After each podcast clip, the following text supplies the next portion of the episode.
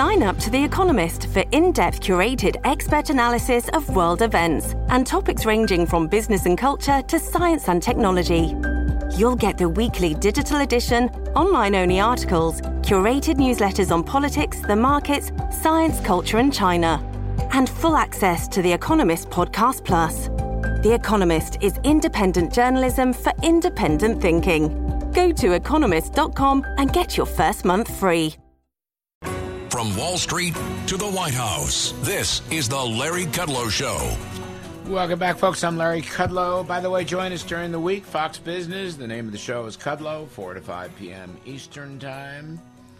And we're going to do some money in politics here. We've got Liz Peek, Fox News contributor, Hill columnist, and we've got Steve Moore from Freedom Works and the Committee to Unleash Prosperity, and this new book he's got, Godzilla, How the Relentless Growth of Government is Devouring Our Economy and Our Freedom.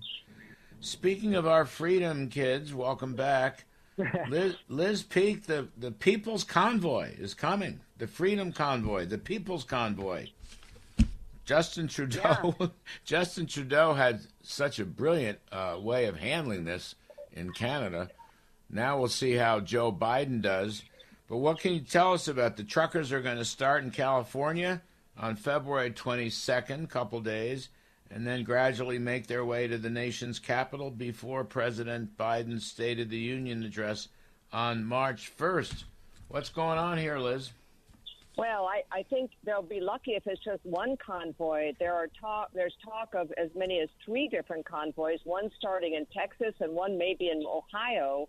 Uh, and here's the thing, Larry. This trucker convoy in Canada really became sort of a mouthpiece for all kinds of grievances and frustrations about COVID regulations. And I think that is only mounting. It's not only the vaccine mandates for truckers, it's vaccine mandates, period. And it is mask mandates for children in schools, which everybody agrees. Everyone who's done any reading on the subject is a completely ridiculous stop to the teachers' union. But I think it is really interesting to note how Justin Trudeau got into so much trouble on this uh, trucker convoy. Yes, he's now invoked emergency powers. A screaming headline in the New York Times talks about mass arrests.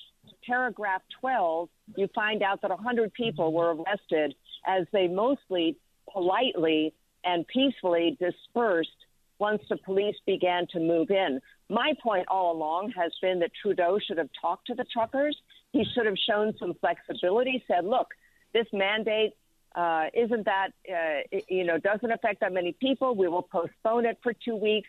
Let's talk about this. Instead, he just went into hiding, started calling these people racist and sort of accusing them of being violent protesters. It is particularly given his background of kneeling with the Black Lives Matter protests and uh, approving and sitting down with other groups of protesters in the past this has really been an egregious uh, slap in the face at people, uh, you know, average Canadians, and, and let's face it, thousands of average Canadians came out to cheer these people on because everybody is fed up with these uh, mandates and, and all the restrictions on their lives. You know, Trudeau, I, I know Justin Trudeau fairly well, but Trudeau is, you know, Canada's sort of a peaceful country, respectful yeah. of each rights he's kind of turned himself into Vladimir Putin in a mere few weeks because of a couple of trucks. I mean, the guy's just lost his mind. But um, Steve Moore, I want to read you. Uh, musician Ted Nugent was on Fox, and he says, um, he, he, I love this. He says uh, about the truckers, I know these guys. I am these guys, Mr. Nugent said. I got a big zebra Ford Bronco with 900 horsepower that gets exactly 600 yards to the gallon. So I'm going to go join those guys and make sure that the middle finger stays on fire. wow. I love that. Ted Nugent a spokesman for freedom. But in, you know, Steve, this is, I think, Liz's points are very well taken.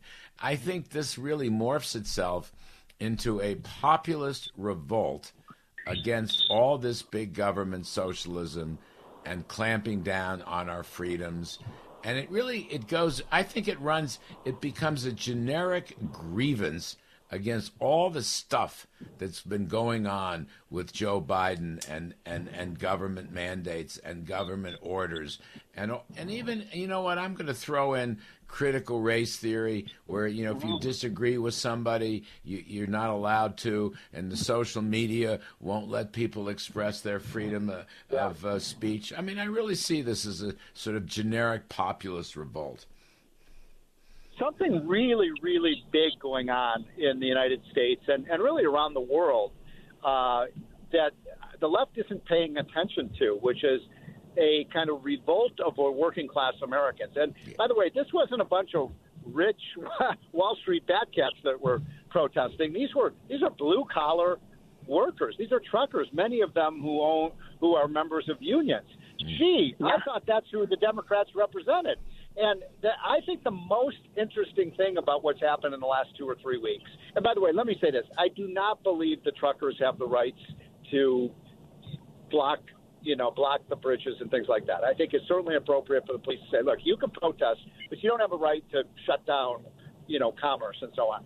But here's the point: the the the left has been so indignant. How dare these people question the authorities? You know, how dare they question the quote science? And you know, I think the three of us are old enough to remember when the left used to have, you know, uh, mottos like, you know, question authority and so on. And the left has become such authoritarians mm. that they're in, they hold these people in total contempt. And I want to make one other quick point: do not ignore what happened in San Francisco this past week. A state, a city where Donald Trump won, I think, 12% of the vote in San Francisco. So mm-hmm. it's probably the most liberal place in America by 70%, Larry. 70% of the voters in San Francisco voted to recall the school board in San Francisco. If that's happening in San Francisco, there's something really, there's a revolt going on against what you and uh, Liz are talking about this progressive wokeism. People are sick of it. You know, Liz, this has Tea Party overtones. Yeah. It sure it's, does. It's different, but it has Tea Party. It's a revolt against the establishment. In, in yeah. this case, it's the you know far left radical establishment. But that's the way I see it. I mean, I, I love the truckers. By the way, trucking, you know, I think something like 70 or 75 percent of the goods uh, transported in America are done by trucks. So it's very important. The, the economics here are very important. But I see this in larger terms. I see this as a new Tea Party. Yeah, I, I think also what's interesting is that Obama, if you remember, completely dismissed the Tea Party, ignored them. I remember writing a column, and the headline was something like uh, Obama ignores Tea Party at his peril. Well, guess what? Biden's going to do the same thing, and you can be sure that he will have no patience for this group, even though the Teamsters to Steve's point, came out big time in their support of Biden in the campaign. Lots of money, lots of mailings, lots of hands-on efforts to get votes out, et cetera. Those were truck drivers. But it really wasn't truck drivers. It was union bosses that, that Biden was getting the support of. And I think people are going to begin to see there's a big difference, right? There's a big difference between the union leadership, big labor leadership, uh, donating political money to Democrats and helping with their campaigns, and the people in those unions not being supportive at all of what's going on. Uh, as to the, the situation in San Francisco, I think we can all just applaud the fact that parents in lots of places, Virginia, San Francisco, and elsewhere, even in New York, are standing up and saying, our kids are not being taught, and and instead they are being uh, they are being subjected to all this woke ideology. I I have a friend Larry who has a five year old daughter in one of the most prestigious girl girl schools in New York and the country. This five year old girl came home twice in one week saying, "Mommy, how much melatonin do you have in your skin? Twice. Can you imagine? This mother was horrified. And she went, she demanded of the school some description of what they were teaching that week in class. This is, again, five years old. And the, the study schedule showed uh, a, a, series of days spent on skin tone. Now, I I don't know about you. I find that unbelievably offensive. Young children are being raised in our country today to be colorblind. We were making so much progress on this. My kids didn't even know the difference between black and white when they were little kids. They they were being raised in a colorblind society. Boy, have we gone backwards on that. And shame on the people who are directing that uh, regression. And I think it's a serious regression. You know, Steve Moore, uh, after this, San Francisco threw out the three members of the Board of Education. You know, next thing you know, New York City is going to start throwing criminals into yeah. jail. They're going to start jailing criminals. Yeah, gee, what a concept. Well, look, I mean, the broader point here is you're exactly right. This is the new Tea Party movement. The left has ignored it. They're te- they're they're uh, treating the protesters with contempt. Uh, and by the way, these these folks in Canada, with a few exceptions, were completely nonviolent. The the Washington Post, the New York Times, the, the CNN, uh, as, as Liz was saying, they they they they called them Nazis. They called them racist. They how dare they you know stand up against these uh, these forces of good and. I think some. I just think something big is brewing in this country. If the Democrats don't figure out that they're completely out of touch with real Americans, and America is not Washington D.C. and New York. Uh, they're going to they're going to get clobbered. I mean, yeah. I think you're going to see a sweeping election like we saw in 1994 and yeah. 2010, where people just take their anger out at anybody with a D next to their name. Unless, if I were Joe Biden, I would do what Liz is suggesting. I'd say, I hear you. We hear you. Hmm. You know, we will respond to you. Not teach, treat them with, you know, as if they're children. Yeah, he'll send Kamala Harris uh, to do that. By the way, I got to take a quick break. I got to take a quick break. Uh, but I want to get me one of these zebra Ford Broncos, man. This is the best thing I've seen yet. Anyway, we've got Liz Peek and Steve Moore. We're talking money and politics. We're going to take a quick break. And when we come back, why are foundations founded on high technology now subsidizing socialist think tanks? Think about that. I'm Kudlow. We'll be right back. Larry Kudlow.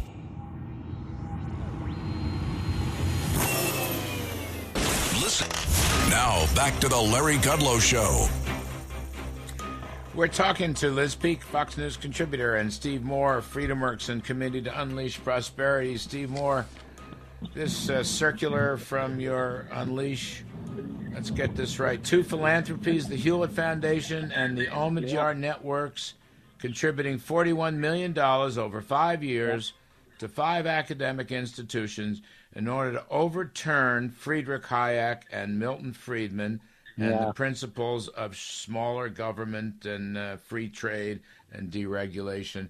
Now, this the Hewlett Foundation, I mean, Hewlett and Packard, these were entrepreneurial tech guys who oh, thrived oh, under free market capitalism, yeah. and now their descendants want to overturn it it is such a depressing story. So, you know, uh, David uh, Packard, you know, built that computer company, which was really the beginning of the digital age, in his in his garage, and uh, built it into a multi-billion-dollar uh, company that that employed tens of thousands of people. And as you just said, it was it was created uh, and flourished because of our free enterprise system. And now you have this uh, foundation in his name that is dedicating forty million dollars to fight against the freedom revolution and the free enterprise revolution that began with Hayek and Milton Friedman and Ronald Reagan and through Trump. And it is it is so disheartening uh, that this is how the money uh, of someone who who uh, created one of America's iconic companies is is being used. There is a uh, there is a huge movement in America against freedom, and this is part of it. You know, Liz, World Bank studies have shown that um, free market capitalism, free tr- including free trade, is responsible for bringing over a billion people yep. in recent decades, yep. over a billion people out yep. of poverty. And here we go with the descendants of these two free market entrepreneurs trying to overturn probably the greatest anti poverty mm-hmm. ideology ever invented. Yeah, I mean, it's really disheartening. As, as Steve said, you could add Abigail Disney to that list. I'm sure there are many others. It's really this white liberal guilt that mm. causes people to uh, rebuke the very system that made them wealthy. And they feel terrible about their wealth, their inherited wealth.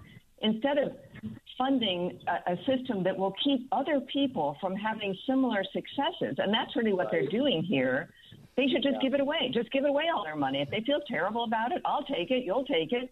You know, find, find some uh, happy recipients and make a lot of people happy. But yeah. but really, to the bigger point, we have a really undermining and um, very disturbing trend in our country where not only uh, are they refusing to look at data like that, Larry? They're refusing to look at what's going on in Venezuela, once one of the wealthiest right. nations on earth, and its complete catastrophic collapse. The fact that the USSR failed, it didn't fail because of Ronald Reagan. It failed because their economic policies simply didn't work. I think in China, uh, the, the problem is the left has been um, energized by the success of China, but ultimately, I don't believe China will continue to grow and prosper. Their latest 20 years of success has really been because they embraced a modest form of capitalism and let people strive. The striving and opportunity and success of individuals is the hallmark of the United States. And, and honestly, it's, I, I, it makes me crazy that young people are taught that that is not worth anything. It is up to every American to talk to their kids about why our system works, why it's great, why all people deserve opportunity. They do not deserve equal outcomes. They do deserve equal opportunity. And mm-hmm. unfortunately, because of Democrats, they don't get that. Our schools are not providing that. But, you know, this Liz, is a bad uh, Liz, add to uh, just sorry to interrupt, but add to that. How about the Rockefeller Foundation, the Rockefeller family? Yeah. they're against fossil, yeah. they're against fossil fuels. you know, here's, here's, their grandfather it's fabulous. The greatest the greatest, uh, you know, uh, energizer uh, of, of the world that really provided the fuel and energy for the modern industrial revolution. And they're they're spending all their money to try to shut shut down oil and gas and coal. And as I've said many times on your show, Larry, this country was built on oil, gas, and coal. Yes. So, Steve, uh, go ahead. Let's raise some money and fight these guys. We have to. We must. I mean, because that so much of the of the philanthropic money now goes to to defeat capitalism. And you made the key point, Larry, and I want to repeat it. Many estimates are that more than a billion people in the last 25 to 30 years, it was started with the Reagan Revolution, have been moved out of abject poverty, and most of them are in India and China that that mm-hmm. have moved. You know, now China's moving in the opposite direction right now, which yeah. makes me nervous. But come on, how can how can free tra- free trade that has lifted more people out of poverty than every anti-poverty program in the history of the civilization. Yeah, it's a tragedy. I like the Rockefeller one because they're all against fossil fuels, and that's where their fortune came from, and that's what drove drove the world economy for the last couple hundred years, and will con- continue. Joe Biden, notwithstanding, will continue to drive the economy for the next hundred years. But it is a sad say. I mean, it's it's it's in the same category as Liz's story about the five-year-old coming home. Yeah. I mean, they are just trying to change history, to change culture, to change everything that is uh, right, and it's a tragedy. Yeah. But you know what? The cavalry's coming. The polls yeah. show clearly. People, I, I love America. Americans are rejecting this nonsense. Yes. Okay, they are rejecting this nonsense. And that's probably the best part of the story. I agree. Even Hillary Clinton is rejecting it. When you say the cavalry is coming, do you include Hillary Clinton in that, Harry? yes, I, I so much want her to run for president. You have no idea. Too. It does my heart so much good to see her in New York, uh, making her new debut on the world stage. I just can't really? wait for that to happen. So, all right, um, what else have we got? Way, Larry, one, one, Larry, one quick thing. Congratulations! I see that your ratings for the Kudlow Show are off, off the charts. You're doing a fantastic job, and uh, Liz and I are. I think I can speak for Liz. Proud to be part of that. So, congratulations. Well, you two are two key parts of that. You helped us so much. We've had a great first year. Uh, I do want to thank Joe Biden for our great first year, Yeah. also. Yes, an endless stream of things to rant about. I mean, you know, what could be more energizing than Joe Biden in the White House?